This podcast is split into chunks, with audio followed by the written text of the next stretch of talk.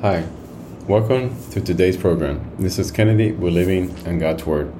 Today we're going to be reading Psalm chapter 15 from the Jesus Bible NIV edition. Review key takeaways and end our session with a prayer.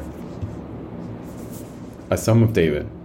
Lord, who may dwell in your sacred tent? Who may live in your holy mountain?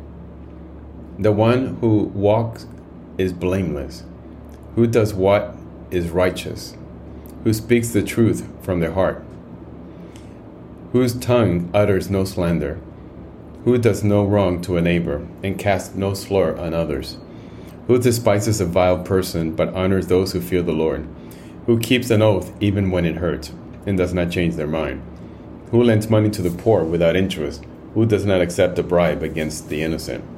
Whoever does these things will never be shaken. This is the end of Psalm chapter 15.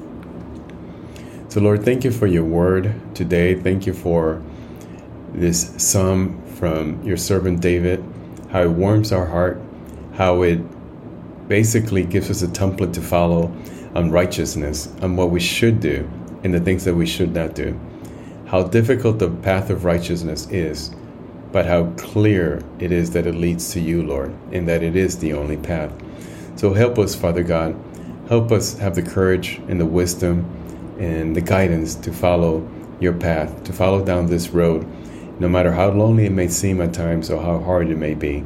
Lord, you make nothing impossible, and following you is our only choice and our only desire.